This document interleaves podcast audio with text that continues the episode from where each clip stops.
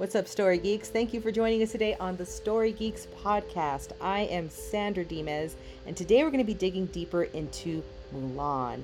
Joining me today are my fellow co hosts, Priscilla Hernandez. What's up? Hello, also known as Skilla by many. Skilla. and we have Natalie Guzman joining us. Hi.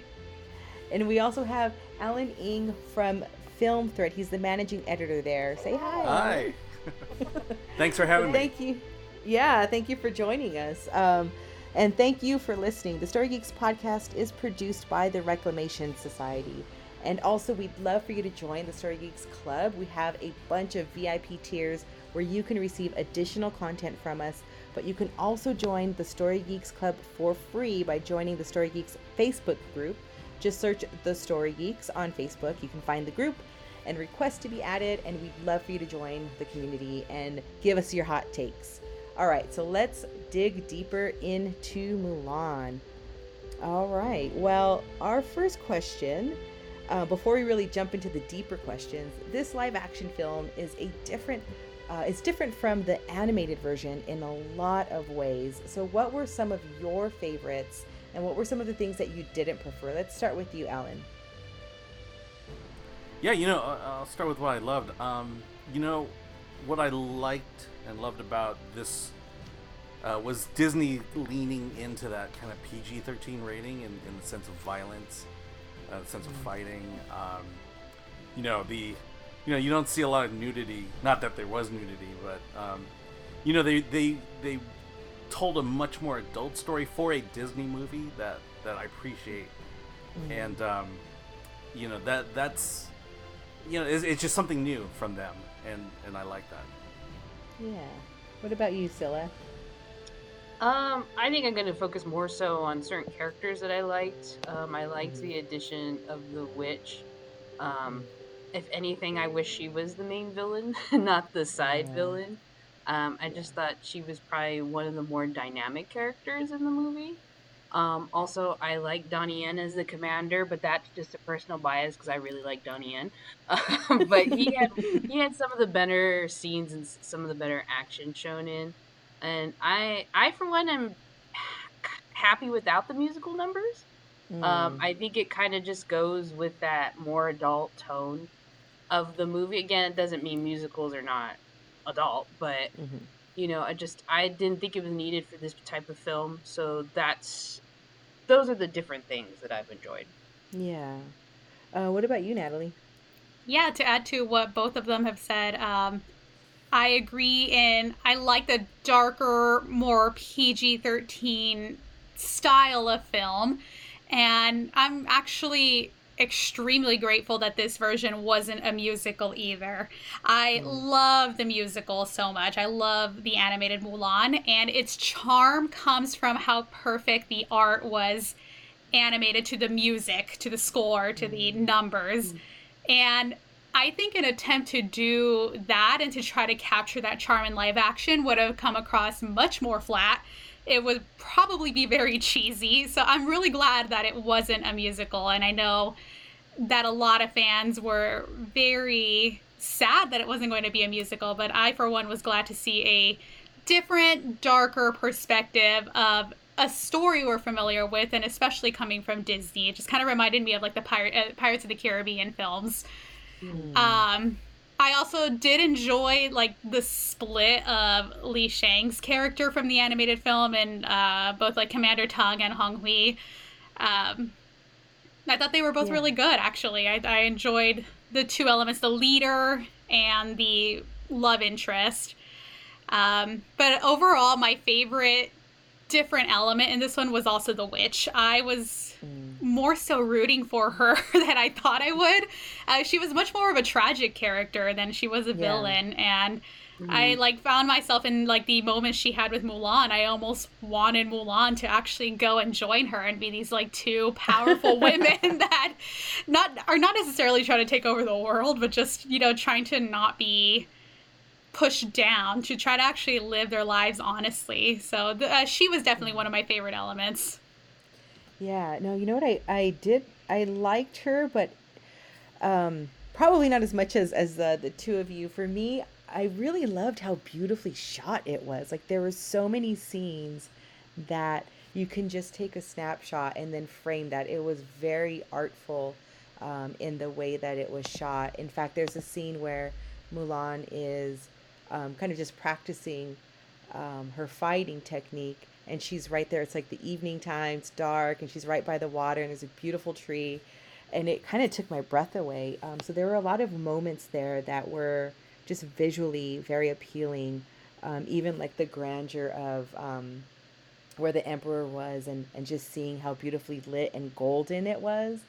Um, so it definitely was like a feast for the eyes. I loved that, and I loved the fighting scenes um, where Mulan, you know, finally is able to tap into her chi and, and allows that to come out and embraces it.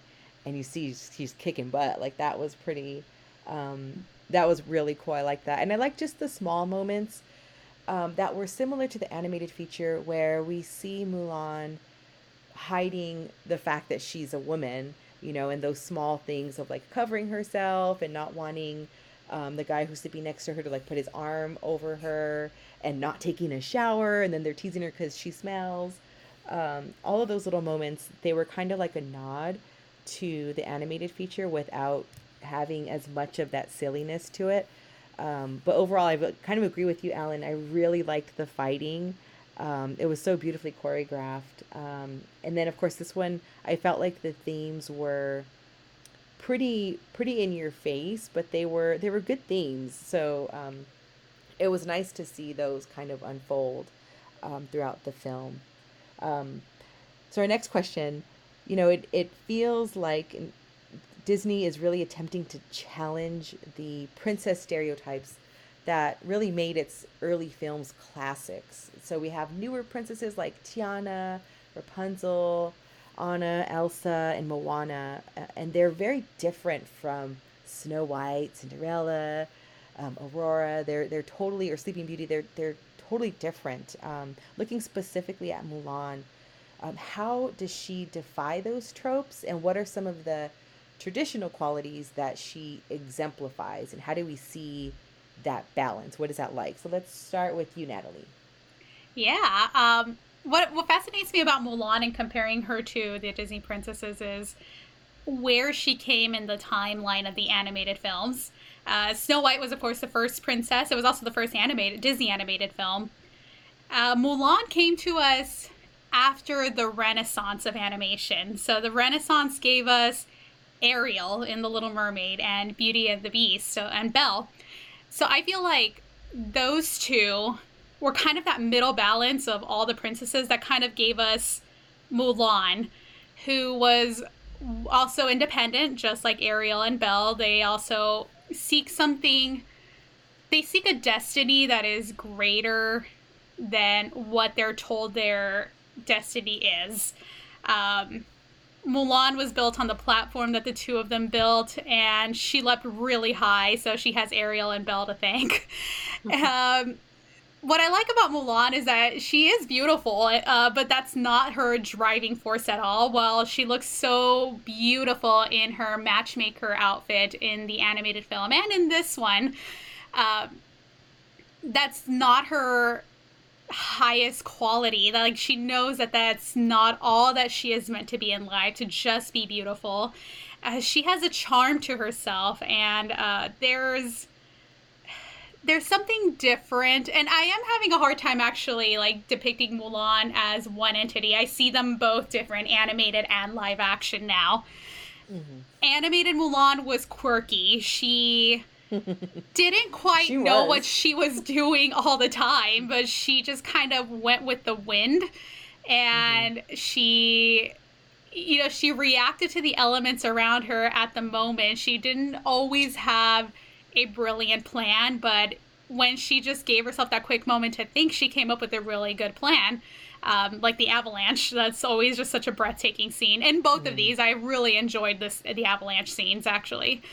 Um, in our live action Mulan, she is a little quieter. I felt like I didn't quite get to know her personally. I felt like I was observing her as if I would be another observer in her village or in that encampment. Like I didn't quite feel like I got to know her, if that makes sense. Um, but yeah, she's a she's a different princess for sure. She is a warrior princess. She's a fighter in both versions. And that doesn't mean to say none of the other princesses aren't fighters, but Mulan is genuinely a fighter. Like she has incredible fighting skills and will do whatever it takes to protect what she cares for and who she loves.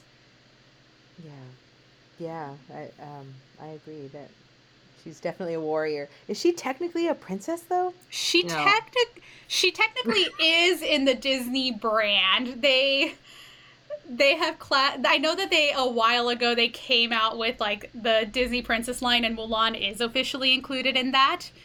Um, So even marketing though wise, she's a princess. Marketing, yeah, yeah. marketing wise. Yeah, I mean, if if you look at her compared to all the other princesses, she's the only one unconnected with any kind of royalty. at all. correct. Yeah. Yeah, Um, even even if she married the guy she fell in love with, she would still be a common girl or or a military he- uh, officer or hero at that point.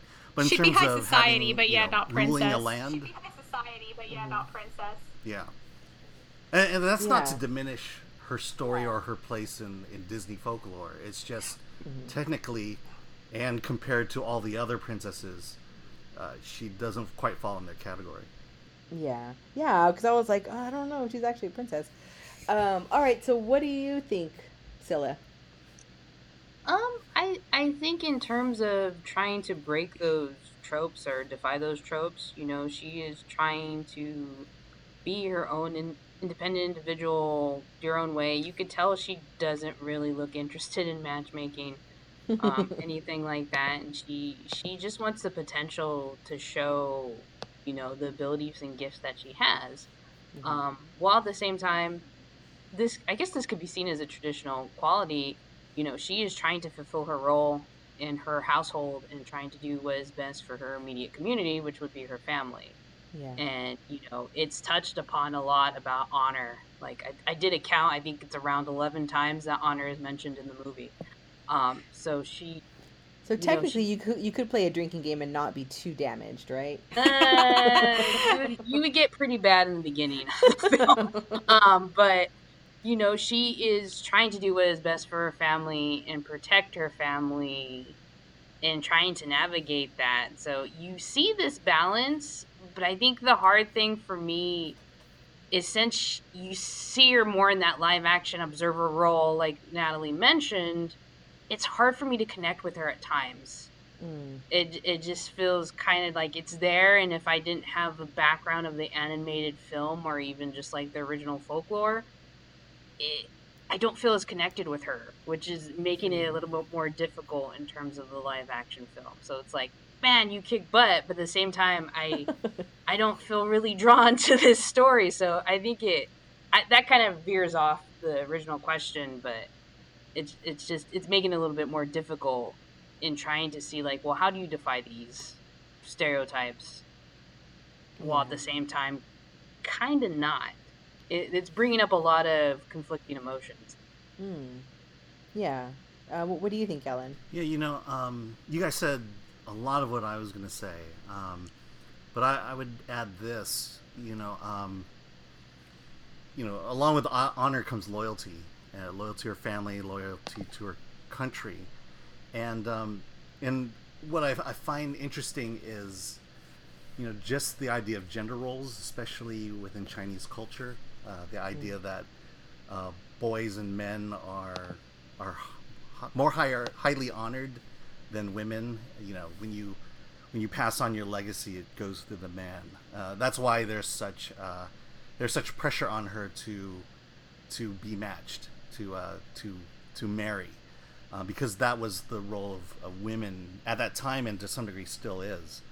And um, and for her to as a, as a princess, so to speak, um, to basically uh, find within herself her own identity, her own you know who she is, and then and then apply that to her family in the sense that you know she she took the place of her father who was going to go out to war. And and as they say he's he's most likely going to die because uh, he's just not physically able anymore to to fight in a war, and um, and so she she uh, she sacrificed herself, her her family, and and jeopardized her family's honor in order to uh, to save her father, and um, you know I I think that sets her apart a little bit from the from the other princesses' stories. I should say. I, I think they all have a have a quality of courage and bravery uh, in their own stories and their own own situations. Yeah, you know, the thing with with this Mulan because it's you know we're going to separate the animated from the the live action for this one, and really for any um, any princess or Disney animated feature that has a woman or um, or a girl as the lead. I've always really gravitated toward the ones that don't have the romantic lead or the romantic Mm. interest. Um, so like Alice in Wonderland, that's that was my favorite growing up. And so for Mulan, um, in the live action, she does have a romantic interest, but it's not the driving force. And I think that's the biggest difference um, that we're seeing here with these um, newer Disney films. That the romantic interest is not a driving force. Whether it's there or not is, you know, kind of neither here nor there, but it's not the driving force. And I love that because then it gives the main character their own arc that has nothing to do with just falling in love because that's a different type of movie.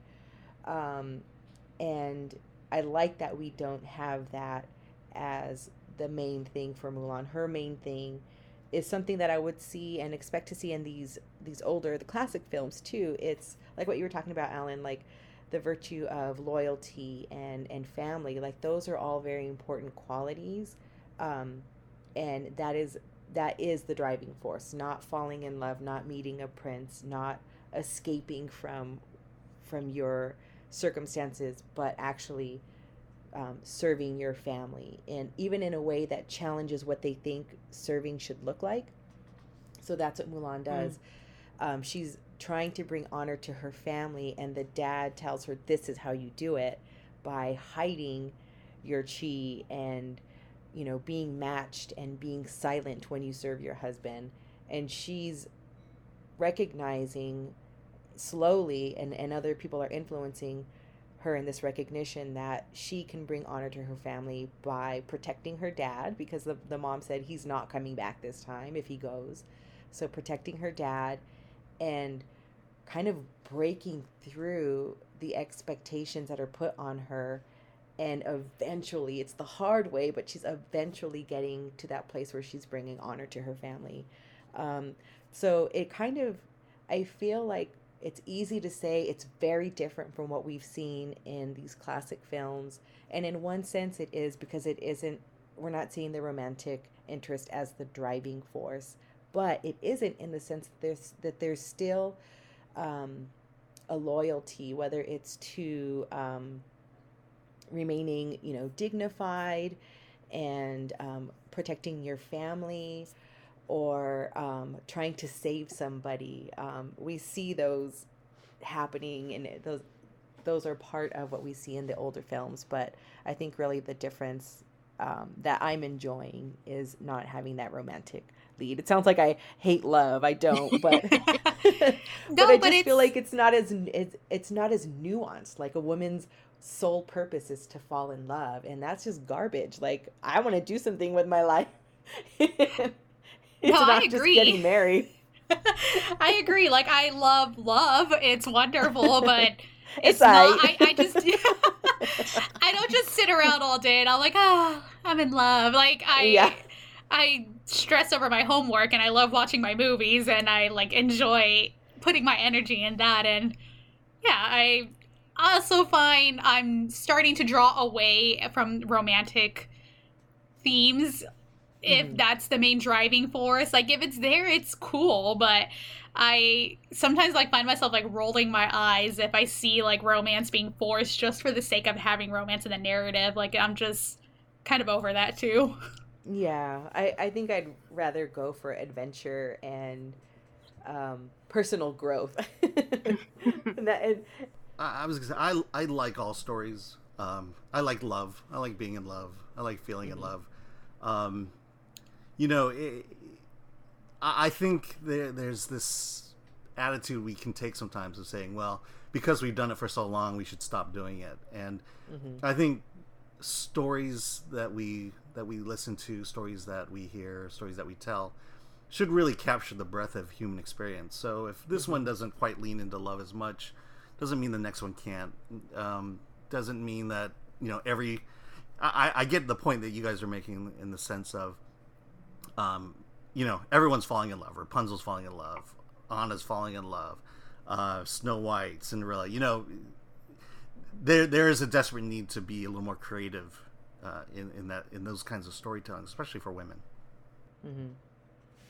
Yeah, I mean, like I, I wouldn't say I'm I'm anti love, but but allowing space for any character, but especially a female character, the space to grow. Like my favorite scene in Mulan is when she's able to carry those buckets and she's so focused. Everyone's looking at her and she's just so mm. focused on getting up to the top of that mountain. And then we get a little taste of reflection, which I love that song. When Mulan came out, the animated feature, I watched um, I watched it a lot and I listened to that song a lot.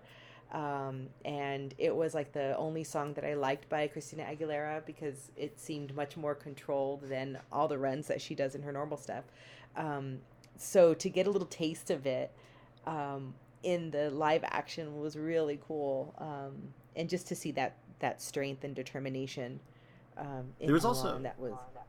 Go ahead. Th- There was also a moment i- in the in the tent when Hong Hui is asking her, asking him to, uh, to you know, advice about how to talk to a girl. And Oh then, yeah, yeah. And then at one moment she just says, "Just, just talk to her. You know, just tell her what you feel. You know." And that's, you know, it's the it's those bigger moments that that are great, but it's also th- these small moments about about relationships, about two people, and just Yeah. the, the ways we overcomplicate things. And and to me that was, you know, that to me that was kind of her way of flirting a little bit. Um, Yeah, you know, so yeah, like yeah, but again, i- it didn't have to be the driving force, nor nor was it. Yeah. Well, one thing that was kind of a driving force was this this thing that we didn't hear in the animated feature, which was chi, and it's referred to often throughout the film, um, and it felt almost like the force in Star Wars. so, it, but it raises several questions. Um, first, does this version of Mulan seem less approachable because she has chi? Um, does chi create a dynamic like uh, midichlorians, the midi midichlorian count, where some people are more special than others? Um, and how do you think that compares to the message in the animated version? Let's start with you, Skilla. Um, well, for me, I don't think it makes it less approachable. It just felt like it was unnecessary and not needed. It almost like the movie was trying to do these magical and supernatural elements while still trying to be realistic. And I I rather it go one way or another, not be kind of like this in between.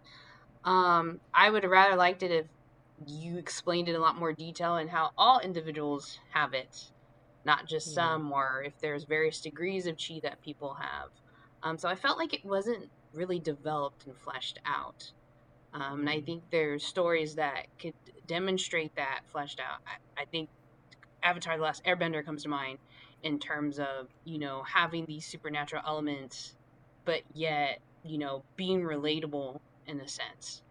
Um, that's why I think I enjoyed the animated feature um, a bit more because you almost don't have to rely on like, well, Mulan. I could see someone arguing, well, Mulan knows how to develop these skills because of her chi, versus like, well, Mulan knows how to develop these skills because she's dedicated and she wants to work hard and try to be the best that she could be Mm-hmm. so it i don't i don't particularly like it but at the same time i could understand why people do or why people be like oh you know like that's not a big deal but to me i just felt like it didn't add to it Mm. Hmm. What do you think, um, Alan? Yeah, you know, um, as a Chinese American, uh, you know, I was I was pretty bothered by a lot of the cultural elements of the movie, and the and the chi was one of the big ones. Um, you know it. You know I I, I described um, Mulan as basically this version of Mulan is to Chinese cinema what P.F. Chang's is to Chinese food. Um, you know, ouch! I know it, it's just. I mean, I'm I'm watching this movie, and it's like this this is my heritage. This is my culture, and and nothing really feels familiar to me at all. And this this idea of qi is one of those elements because uh, in you know in, in Chinese culture, qi is basically it's your aura. It's it's kind of your life force. It's it's the idea of everybody has it, and um, and in this telling, uh, her her high levels of chi or high midi chlorian count, so to speak, um, gives her these powers. It gave um, uh, let's see, it gave uh, Xianniang um, her powers. Um, yeah, everyone has it, but that really wasn't in, reinforced at all in the in the movie.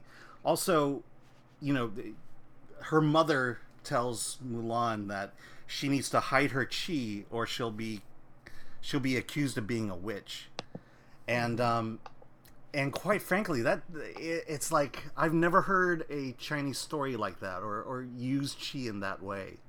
Um, it just doesn't resonate and nor feel right in this context, and and that's kind of where where my feelings about this film came about because it was like I feel like that this uh, that that this movie is not necessarily meant for you know Chinese Chinese Americans, and um, and it's a way of like Disneyfying uh, Chinese culture. Mm. I'm I'm not upset by it. Uh, I'm just not connecting with it all because you know I understand Disney's not doing. Disney's not making these decisions to lose money and insult an entire group of people. They're they're earnestly trying to create a good movie after spending two hundred million dollars. Um, but again, it just doesn't doesn't resonate. Um, you know, like I said, the this idea of chi, you know, uh, I think so. You just mentioned, you know, everyone has it. You know, it, you know this this whole magical element as well. You you just you do need to go one way or the other. Watch any mm-hmm. kung fu movie. Everyone has chi to some degree. It's it, it depends on how it's developed. Um, and then then I'll just add to the fact that I, I think you mentioned it as well, but it, it's this idea of the in the original Mulan cartoon. Um, you know, Mulan became a great warrior because she was brave, she had intellect, she had a, a keen mind, she trained, she uh, learned skills, she she she strengthened up. But in this one, it was basically she was a great warrior because she had magical powers, and I'm not necessarily sure that's the message you want to send to you know a, a girl who's watching this movie and say, mm-hmm. well, if you want to be as good as a man, uh, get some magical powers. Um, you know, and, and, I think that's the, the to me that's the central difference between the story of the original Mulan and this one. Yeah, yeah. What do you think, Natalie? I am very on par with what both of them have said. Yeah. I this was probably my biggest critique out of the film. Um, mm. and I have I'm Mexican American, so like I have zero experience with Chinese culture other than my friends who are of Chinese culture or through, you know, the perspectives of yours, Alan. And I am also, I at least know like the most basic concept of chi just from my own human experience. Um, as a kid, you know, I took a few martial arts classes. I've taken Tai Chi and yoga in times past, and I know this concept of energy flow and auras in us. And it's also not unknown that George Lucas took huge inspiration from Asian culture in creating the Star Wars universe and mm. the Force. Like, it is very clear it is similar to Chi. Um, yeah, this is my biggest critique. I I crave stories of powerful and awesome women. I and what would make them more relatable to me, though, is to see them as imperfect humans, too. Like, just like me, just like all of us. Again, like, in comparing this live action Mulan to the animated film and where she is quirky and improvises her plans but is intelligent enough to come up with them. Like she's thinking them in the moment. I i'm like remembering that scene where she's pretty much like blowing up the palace with the fireworks and you could tell that was a moment in the animated film where she thought of that first without thinking of like what to do after because she's like running on the roof screaming get off the roof get off the roof like she mm. didn't think that far ahead. And i love that because we're like as humans we have the ability to be witty intellectual clever um, but we don't always think this things through and and that's okay. Like we're supposed to make mistakes. That's where we grow.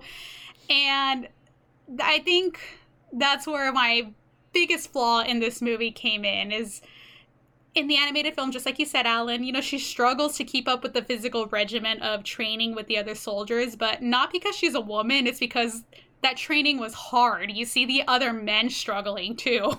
They they're struggling and in this one for her to be gifted as a like cheap prodigy it's cool like we do have prodigies in real world we have people who we have kids that can do these like crazy mathematical formulas at like age five and graduate with a master's by the time they're 15 like i know that prodigies exist but they're not it doesn't represent all of us.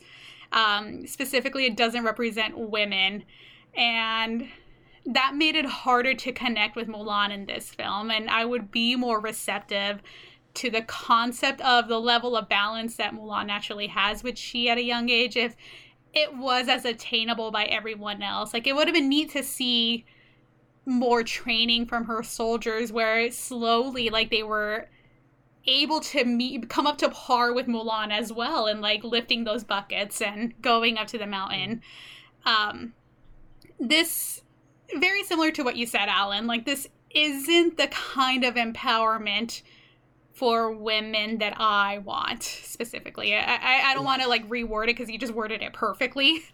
Uh, but that was my issue with this as well. It was very similar. I know Skilla's heard my complaints with Star Wars a lot. It was very similar to the decision of giving Rey a lineage, whereas I would have loved mm. if she was a nobody. Um, right. But that is a whole different conversation that I could spend hours on, so we'll stay on Mulan.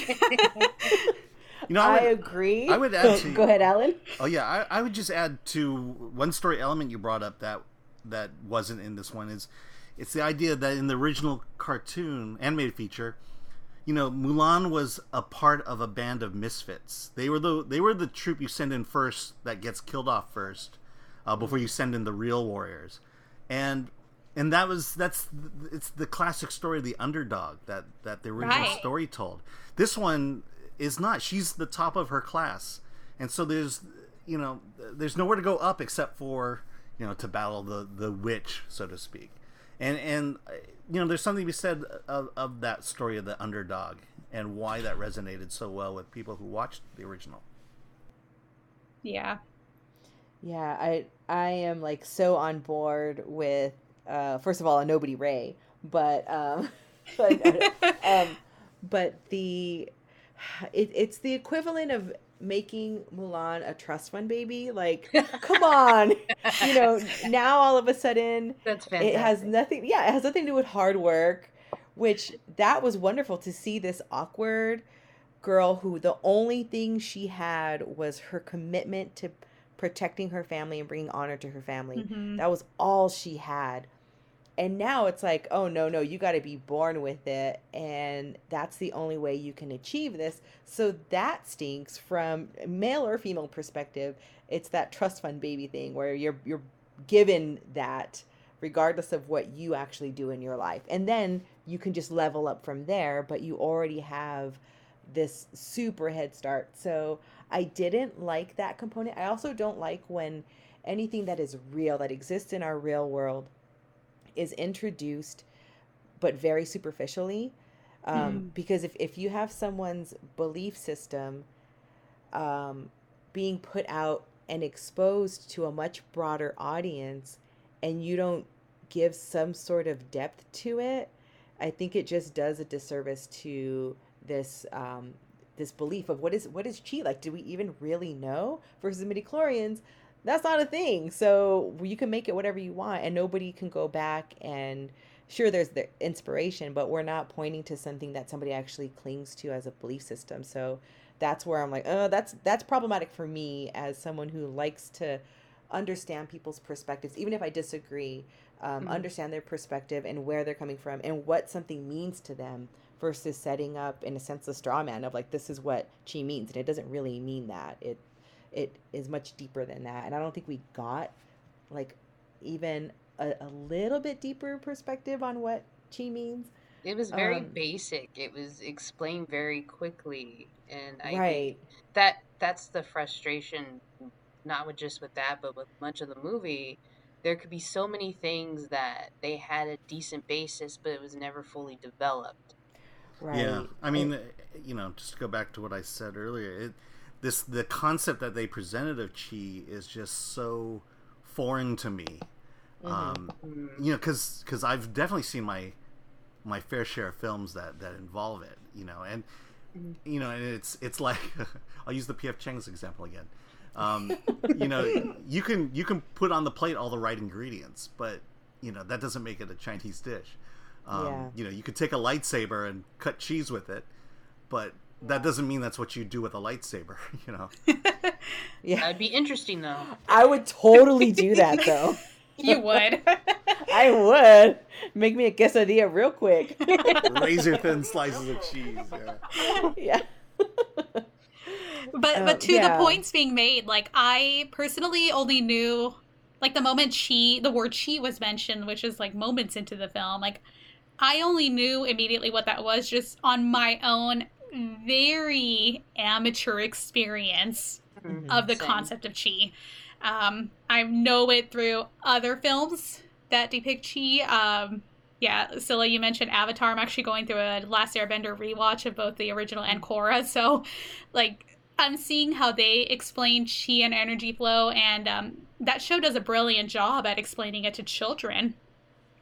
Mhm. And overall, like when I when I watch these films, especially Disney films, I try to look at I try to watch it with as many different perspectives than just uh, just mine. Like personally, this was a film that I can sit down and just watch and enjoy for a very basic story. But when I try to sit down and watch it through like the eyes of children, that is where I am I am more critiquing the concept of chi that they went with that we just discussed because going back to the Rey nobody thing, the reason why I wanted Rey to be a nobody was I wanted children that come from marginalized groups, that come from mm-hmm. not so well off groups, especially like family lineages. Like, I wanted them to realize that they were special too, that you didn't have to have a big name, that you didn't have to have wealth and a reputation across the galaxy, that you can be an orphan from the middle of nowhere and be destined to do great things for yourself and for others.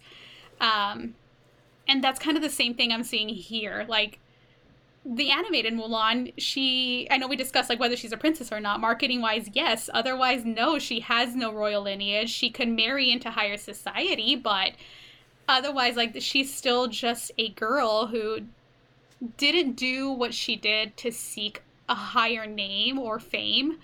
She did it for her family.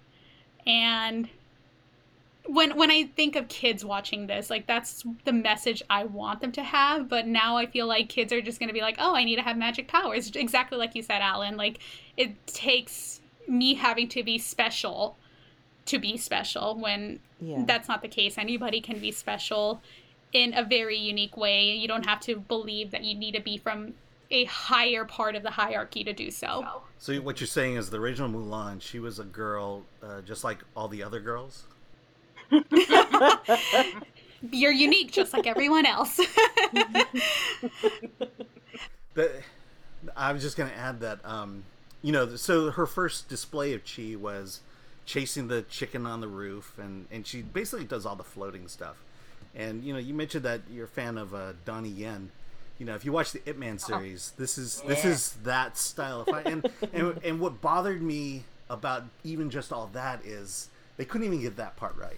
You know, the the idea of you know how to use this style of fighting, what they call wire fu, Um, you know, just the ability to float in the air, and um, you know, it's just, you know, uh, I don't know. I just felt like they didn't shoot it right. They didn't choreograph it right.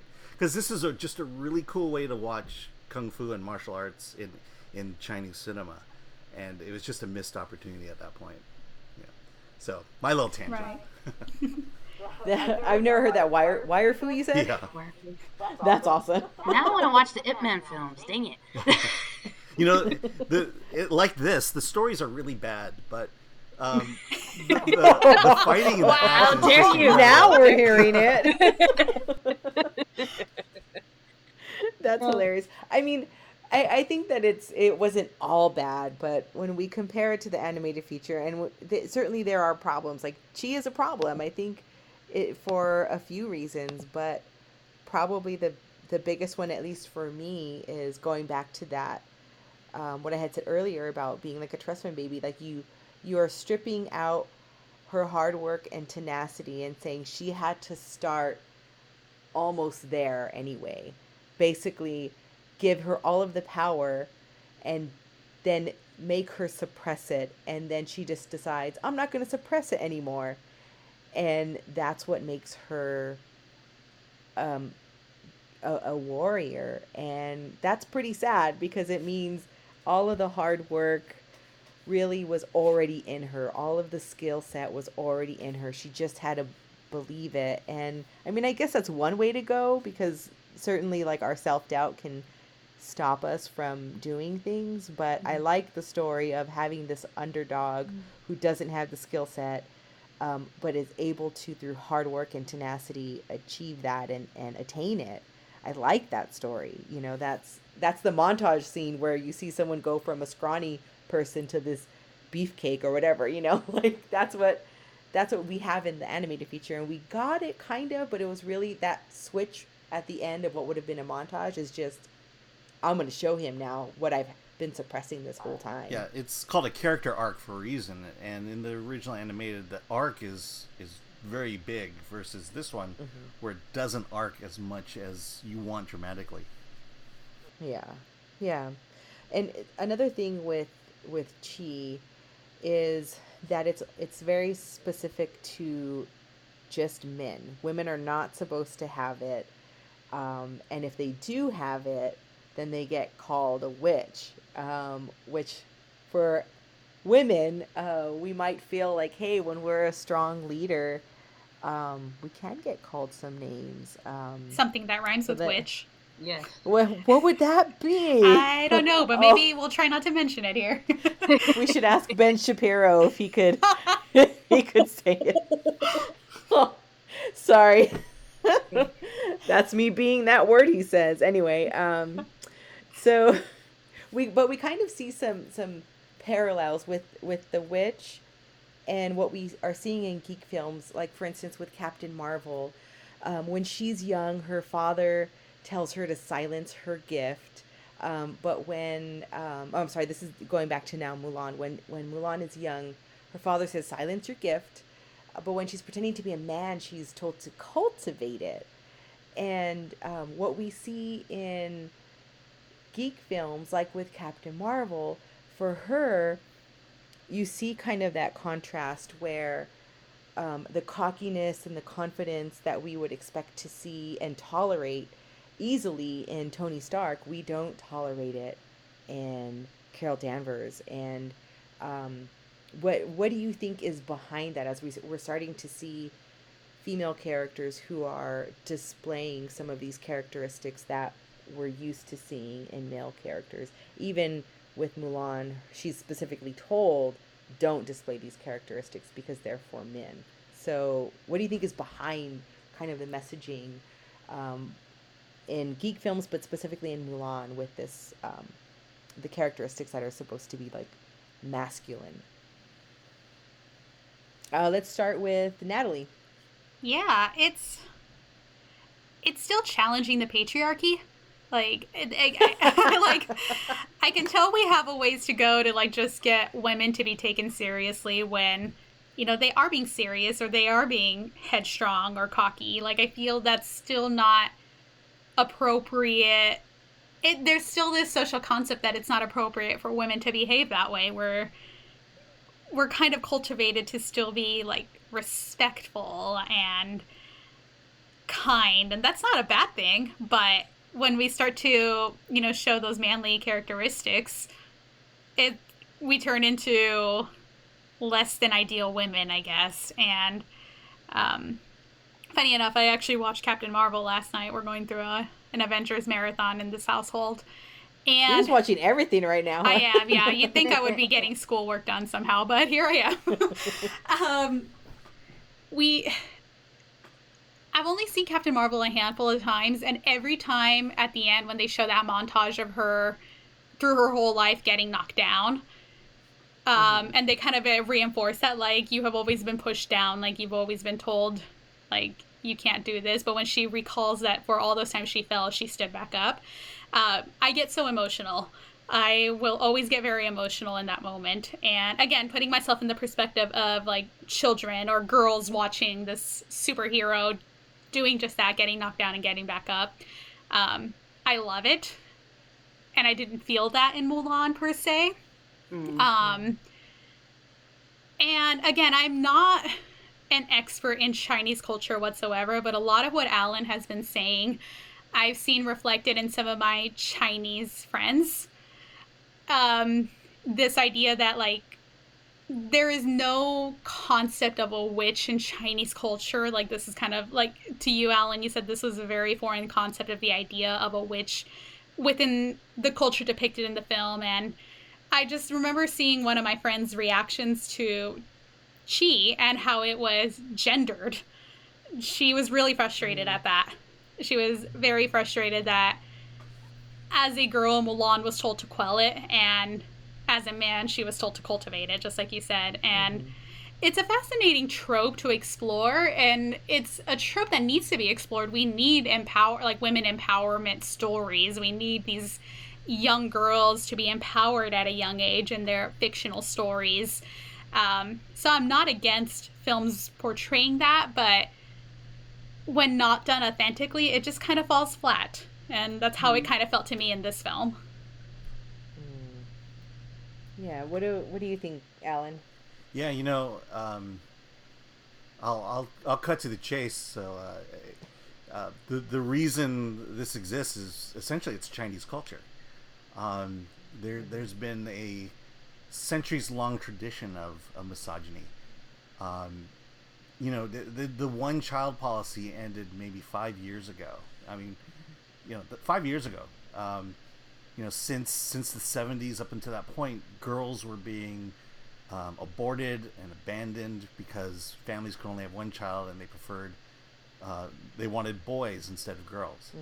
Um, you know, you know why is she being treated as you know why is she afraid of being labeled a witch versus being called well th- that's Chinese culture. That's you know that's there's just no no simpler way to say it than that. Um, you know, and um, and that's something that you know that we we have to kind of come to grips with and say, you know, I mean, there's there is th- there was a point where you know in in China there was I, I think the number had gotten to maybe six men to one girl or six men to one woman um, in, in terms of population. And and that that could not survive. And and horrible things were being done to women at that point to the point where you know the the government had to say okay um, you know we love girls too you know. You know and so you know to me the the answer is just kind of that simple. You know there's just no no beating around the bush in that area. And um, you know and, and i think that's why maybe the story mulan does resonate because it, it does stick up for for women and especially women in china at this point um, but again you know the one child policy was ended five years ago and it is and not a great deal has changed compared to you know the advancements we've made here in the states That's wild. Just five years ago. Wow. Um. So, what do you think, Skilla? Um, I connect to what a lot of Natalie said, and I think in general, there is more of a focus on presenting stories that um, have female characters or female lead characters that you know show them as powerful because every individual, male or female, wants to see somebody that maybe was seen less than and now is seen as like, no, they have these abilities and they have these gifts regardless of who they are. And they can present them even though maybe they weren't they were seen less than or being dismissed for those abilities and gifts. Even though I will say Leia, Princess Leia, was a very powerful, awesome woman, even back in that time period. But if you could see um, me right now, still I'm doing like a rock on sign at that. hard agree. yes, so, so, please do not forget her. Um, but I think what makes it harder for me to connect that similar way in Mulan is it just doesn't feel authentic. So it's mm. like on mm. one hand, I know that she's powerful, but there's just something to the story that going back to me saying it's not fully developed or just relying on certain elements that I didn't feel super connected and I wanted to feel connected. And, and that's the frustrating thing, but that that could be with any male or female character. You have to really build reasoning to why we want to connect to them. And you yeah. have to really make them relatable in some sense. And you can mess that up either way, either male or female. Um, so I'm glad that more of these stories are being presented and we're trying to show more individuals of anybody could be stronger, but it needs to be done in a more relatable way. Yeah, it, for me, it's it, going back to what you had said, Natalie, about the scene in Captain Marvel. Um, for me, like it was a powerful scene, but it and, and definitely relatable because I think any woman who is a professional, who is a leader, um, she'll have those challenges um, put against her just because she's a woman. There could be some other dynamics as well, but right. you know it, it is relatable. But it it felt so on the nose, and there were certain scenes with in in Mulan that were similar. Um, so first, I, I want to say I, I love seeing strong female characters. Um, I do want to see them in different roles and multifaceted. So it's not just again like what we're talking about the driving force just being love. You know, having something that is um, more developed than that. So I love seeing those types of characters. Um, but I don't want to be pandered to. Right. And and I can't like tell you what what exactly are the things that make it that they're pandering, but I know it when I see it. And there are moments in Mulan where I'm like, dang it, like I get it. I feel it. Like sure it's relatable, but like so on the nose. And so it it was like I, you know, I wanted I wanted to take it for the intent. The intent is to speak to other women or to others just in general who feel like they have to diminish themselves and that's a common human thing mm-hmm. that you're going to come across someone in your life who is trying to diminish who you are for their own hurts and their own issues. But that happens to everybody and it happens to women mm-hmm. definitely. Um, so i was trying to receive it that way as okay they're trying to convey this. It's super on the nose. I feel a bit pandered to, but I'll try to receive it as as that the intent versus the impact, which was like, oh my gosh, just like spell it out. Give me a P, give me an A. What's the spell patriarchy? Like just go through the whole thing. Um, so yeah.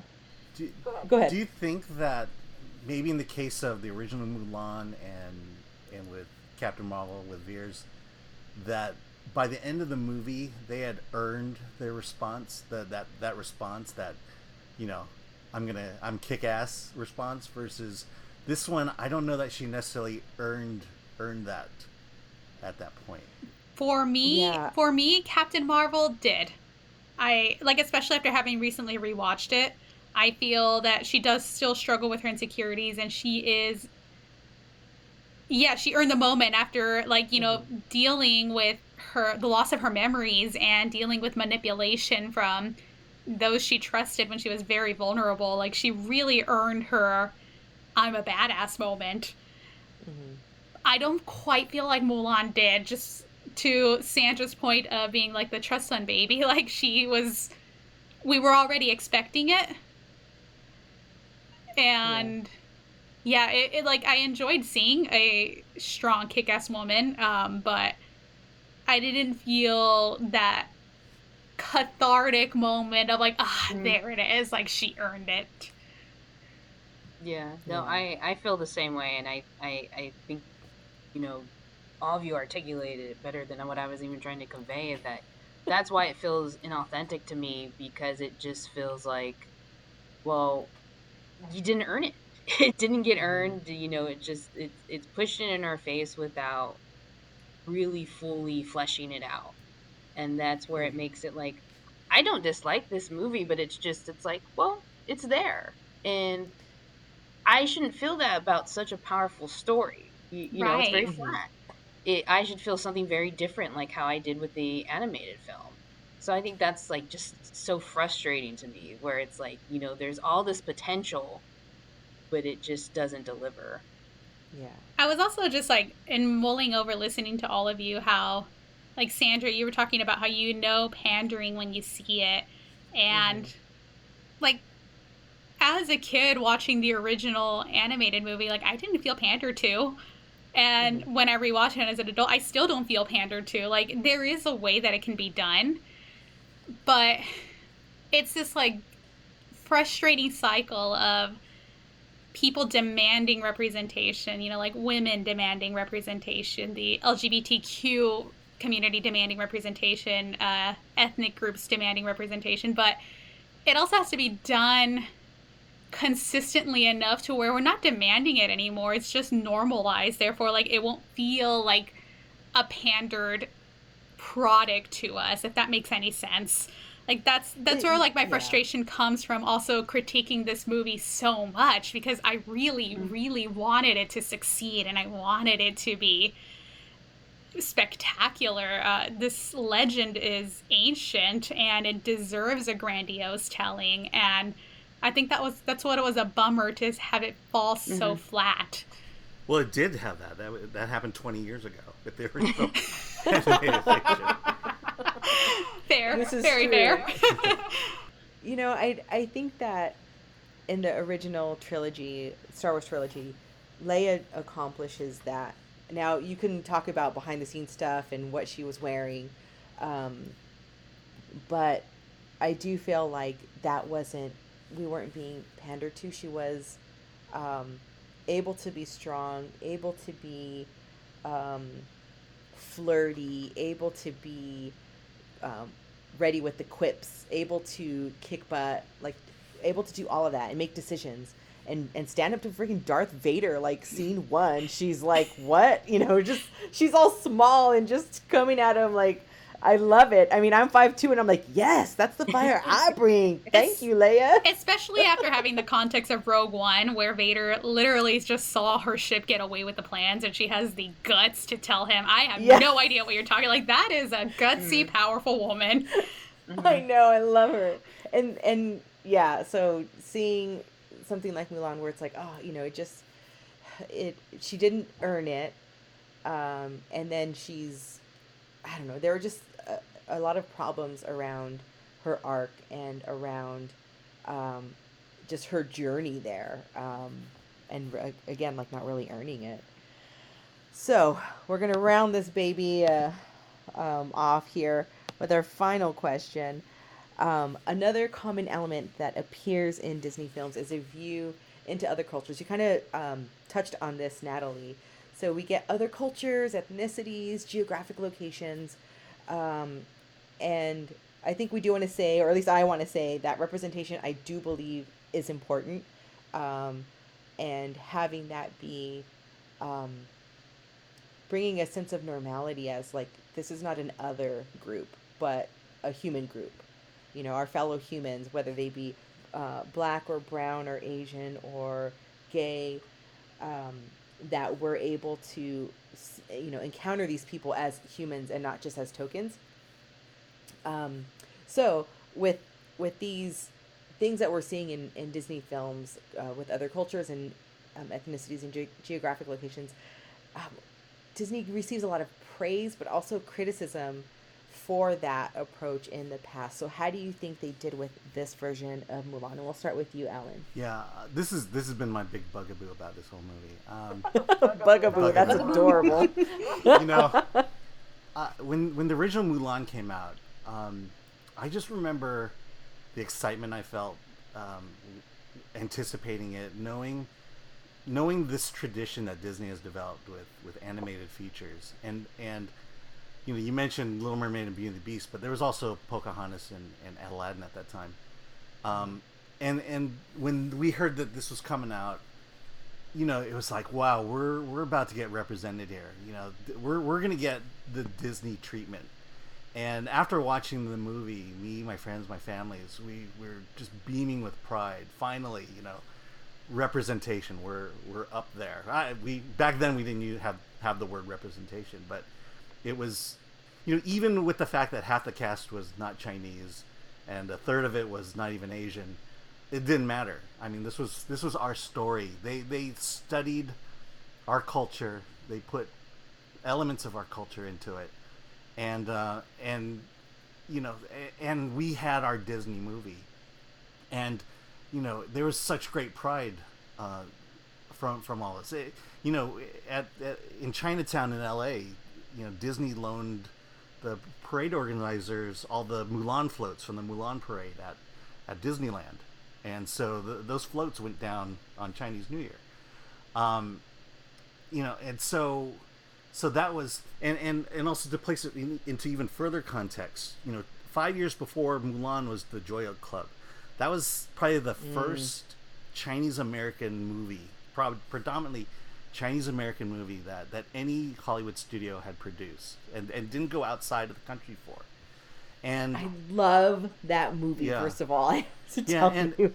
and The book and- is awesome too. yeah, no, I love the book. I got a lot of history with that book. Um, but uh, you know, we we hadn't had a, a movie, a Chinese American movie, uh, except for Rush Hour, uh, except uh, up until up until uh, Crazy Rich Asians. Um, Oh, which You I know, loved. yeah, we had we had one television show, All American Girl, that failed miserably because it was a horrible show, and and so we were not getting when Mulan came out. We we had nothing. We had very little except Joy Luck Club in terms of representation on screen. So now new Mulan comes, and I'm watching it. It's like, well, you know, I- I don't feel represented in this movie. Um, I I seriously doubt this movie's going to do well in China either. And and the thing that will probably bother me the most is someone, some non-Asian, will come up to me and say, you know, isn't it great that that you know, Disney has finally gi- given you a movie that represents you? And it's like, no, no, this is not that movie. yeah. Yeah, so that's Oh. that's that's my my absolute frustration with with this version. It, you know, because it it doesn't speak to me as an Asian American, and and quite frankly, I don't think it will even speak to to Asians. Period. Uh, but that's my opinion. Yeah. Um, what do you think, Skilla?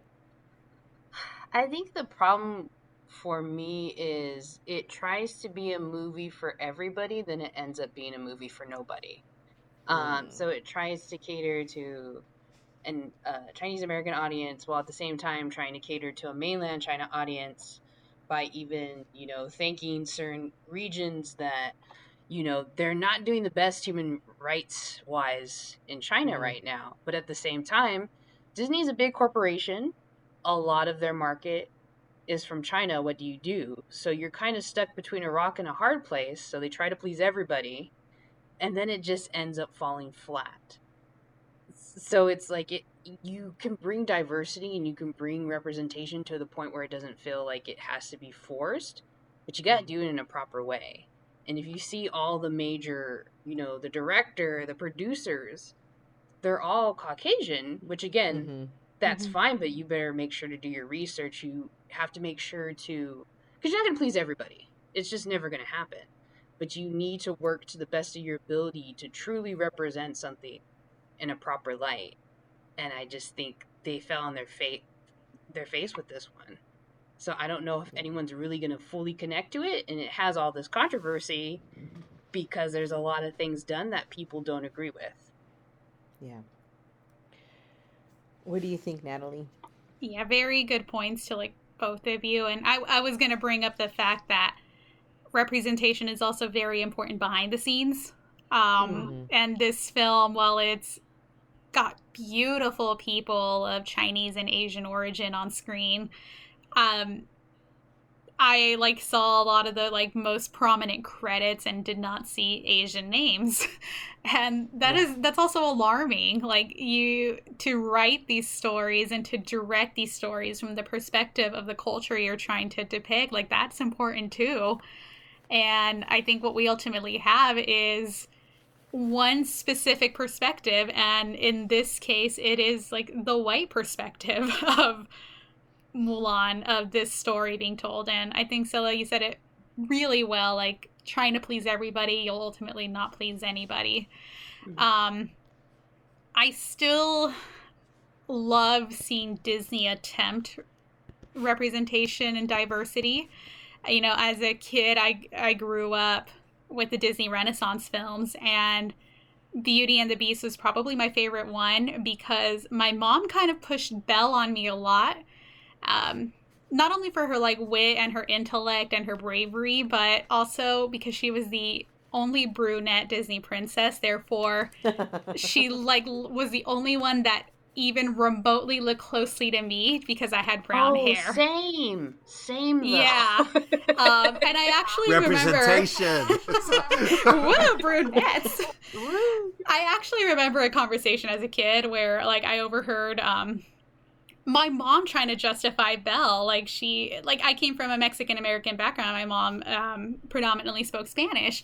And she was trying to, like, say, like, Belle is, you know, she's a little brown, isn't she? Just like Natalie. And my brother, who's 10 years older than me, was like, he knew where the film took place. He's like, it's in France and it's it's European. and my brother's like, no, mom, like, no, she's not. And little Natalie's in the corner shedding a single tear. I just I just put the cartoon back on and pretended to read books before I could. See, we were, we were just used to not being represented at all. So it Exactly, make a whole like- difference. yeah. and like again, like I I wasn't sad at that age. Like I I still wanted to be Belle and I did attach myself to her more and it wasn't it wasn't until Coco that I realized Yeah. how much I craved that representation. So um like in times since like you know I've lost my parents and I've been struggling to reconnect with my culture because like I have like stepped away from a lot of family for like my own personal well-being so there's like a struggle of me you know trying to live in the society as the daughter of first generation immigrants i'm first generation born here so like i'm wanting to fit in with this predominantly white american culture while clinging on to what i love so much about my mexican background and i like I'm so bummed. It, it- I was able to go to a very special screening of Coco before it came out, um, and I was completely by myself. Like I normally love going to the films with like my fiance or my friends, so I can share my emotions with them. And Yeah. this was probably the worst one to have gone to see by myself. oh yeah. um, I try to make myself promise that I wouldn't cry at least 30 minutes into the movie.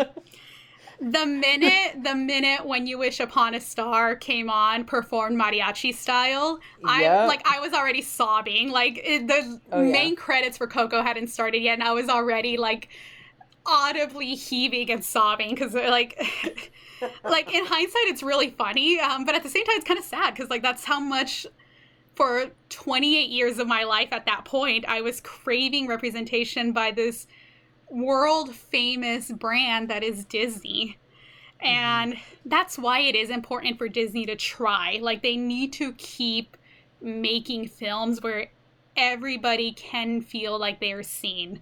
Um, i'm sad that this one didn't quite have that result. It, i don't want it to be taken as a failure and i don't think it will be um, I think they did a fantastic job in casting. I know coming up soon in the future we'll have a live action Little Mermaid, and to have Ariel be casted as a black woman is going to be wonderful. Um, and I know we have Raya. the and- uproar about that though was There like is uproar. no mermaids are white like mermaids aren't real exactly. and and They're that's real why and they're we, Caucasian, right? Is that is that what yeah and, and that's why like representation still needs to be fought for. It still needs to be done. Um, we have Raya and the Last Dragon coming up next on the animated slot, and it goes back to like my thought of like we need to normalize representation before we start feeling pandered to because it's long overdue and i'm grateful for what we have but it like disney can continue to do it. They have the capacity to do a fantastic job with the quality that they hold themselves up to um, but they just need to like I, I like i'm going on this wonderful tangent. It's like they just need to do better. Do better. So the, the question Just is, uh, live live action Coco? Is that? Is, no oh my gosh. That uh no. okay. So there's so much to unpack there. Um i i do want to i do want to address some of the things that that you said alan because that's important. Like if someone were to ask me um y'all can't see me but i'm brown. I'm you know i'm latina We know. um, i know. Every time people see me they're like did you get darker? I'm like this is just me guys. Um but uh yeah um so I, I do want to address what you were saying though alan because if someone were to come up to me and and say don't you think like this movie represented you? Or you know uh, growing up there weren't a lot of shows that had latinos in it. And so i tended to gravitate toward shows that had blacks in it because at least then there was a something other than than white and a, a richer family dynamic um, that was more relatable for me. Um, and then of course when we had some uh, representation you know it was always to me kind of disappointing because um, they would have uh, you know, the be janitors or whatever. And it's like, can't we be like the Huxtables? you know, can't we have like, you know, d- different types of jobs and, and instead of, um, you know, and that's maybe my just classist way of thinking. How dare me? Um, but, you know, if someone were to ask me if a show that I felt wasn't actually representing my ethnicity and, and they ask me, doesn't this represent it? I would have a hard time. And so what you're saying, Alan, is that this isn't really going to resonate with um, with Chinese people, with Asians. That's important to hear because then we're we're hearing, and what I'm hearing is that it's essentially kind of gentrified the story, um, and that's not cool. You know, like if you're going to be taking the time to represent a culture, And the one, money. I think, and, and the money, Money. yeah, but but behind the scenes, Mhm. th- there should have been more representation there. Um, and we see kind of the benefit of that with shows like Watchmen and um, Lovecraft, Lovecraft Country, where you have um, the people who they're speaking to and who are in front of the camera are the same people who are leading what's going on behind the scenes. And I think that I think that's important because it helps bring that authenticity to the messaging. Um, I mean, one thing, and, and one thing someone someone brought up was, you know, well, if it, what one thing Asians have experienced is when when a show or movie about them fails, um, it takes years to for a second attempt to happen. You know, like when when All American Girl, um, you know, went down in, in flames. Um, we didn't get a Asian American television show until fresh off the boat. Um, that that I think that's close to ten years. Um, Wow. because there's you know it's like well we tried it you know and uh, it failed so you know why should we try it again um, and uh, and that's I think that is the fear sometimes with with what might happen with this Mulan. You is isn't that interesting though? Like if if you were to instead make it about a culture, or in, instead of making it about a culture, you make it about a profession. Well, we tried this show with the doctor, so we're not going to do another show with the doctor for like ten years. And it just goes back to this idea that that there is um, we are a monolith. You know, people of color are a monolith, and we aren't but you know we carry that for everybody you know if there's one show like one day at a time i freaking love that show because i don't know if there's been a show with like a, a latin family um prior to like prior to that was maybe george lopez i don't know like it's been a long Yeah. time Very, yeah, it's very Um, rare. and so I love that show. And there are certain aspects of it that feel very authentic to me, um, even though I think they are Cuban or Puerto Rican. They're Cuban. I for, they're Cuban, um, but played by Puerto Ricans. Then, Yeah. no, they're- Yep.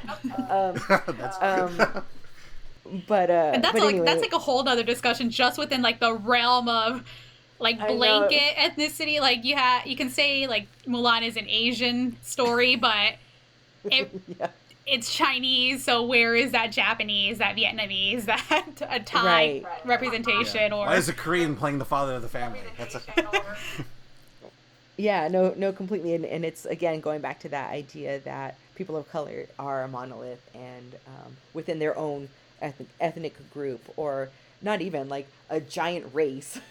You know, it's like, oh, everybody's Mexican, which I'm Mexican, so I don't get offended. But I would be pissed if I were like Puerto Rican and they're like, you're Mexican. No, I'm Puerto Rican. You know, I'd, I'd want people to know like this is where I'm from.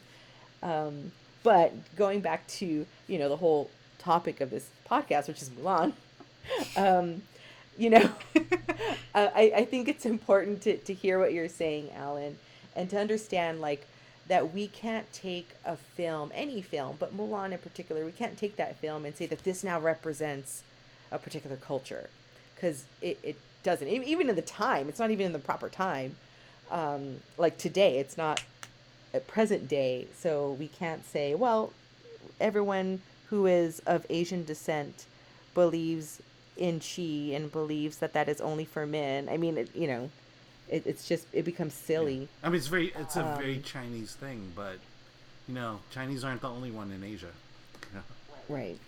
Yeah, no, completely. Well, any other final thoughts anyone wants to add on on on Mulan? Yeah. Well, in, in general, I'll just say that as as much as we're different, we're we're a lot the same. And the thing about these stories. Oh, I'm sorry, it it was breaking up right there. Okay. Can you repeat that? Yeah, as much as we're different, we're, we're still the same. Uh, you know, the thing that, that resonates uh, with movies of any culture is the fact that we're, we're still human beings. We still have families. We still have relationships, and and we still can relate to these stories. And, and you don't need to necessarily, you know, w- you know, whitewash a story to make it appeal to an American audience. I mean, just look at Par- Parasite. Um, you know, th- we there are themes that just that just cover uh, everyone in the entire world, and you can tell those. You can confidently tell those stories and trust that people will get it. Yeah. Yeah, no, I like that. And I think that had Disney done that and just been a little truer to the the culture that they're trying to represent, people will hopefully be able to see themselves in that even if it isn't matching their culture, they're able to see the, the commonality that we have as humans. And mm-hmm. I, I, I just wish that we would have seen a little more. So I think of that gif where it's like, I tried, you know. it's kind of like that. And I don't like does anybody hate the movie? Because I don't hate it. I just No. feel like No, I thought it was. a I, very I haven't invested movie. so much. Um, what was that? Uh, I just, if I were to take all my bias out of it, it was a very mediocre action film. Yeah. Yep. Yeah. I feel that. Well, that is it for today's show. So again, special thanks to you, Alan Ng from Film Threat. Thank you for joining us. If people want to find you, how do they do so? Uh, filmthreat.com. We uh, have reviews and news of independent films every day, um, and then you can reach me at mypal on Twitter. All right. Well, coming up next week, I have no idea what we're talking about, so Jay will have to edit that out. Thanks, Jay. Uh, thank you, Jay. Uh, Just let go back to Star Wars. Intro. I know. Um, subscribe today on your preferred podcast provider, and a special thank you to OC Drive Time Show, Literary License Show, and CG Social Show. Also, make sure that you join the Story Geeks Facebook group and check out our VIP tiers. You can find more info about the group at thestorygeeks.com. Thanks for listening, and as always, question everything in your favorite geek stories and always seek the truth. Special thanks to all the members of the Story Geeks Club. Here are the awesome supporters who support us at $5 a month or more. We have Adam Vargas, Bob Shearfield, Justin Weaver, Mary Baldwin, Wade Johnson, Jim Baldwin, Kimberly Lugeau, Monty Thickpin, I think Montreal Thickpin, Nick Prokop, and Connie Mole. We appreciate all the members of the Story Geeks Club, even those who we haven't mentioned by name. If you would like to support the show by joining the Story Geeks Club and signing up for our one of our VIP tiers, please head over to thestorygeeks.com. Cool. I'm done with my commercial. Thank you. Woo! Woo! That part's not part of the script. That's just me being stupid.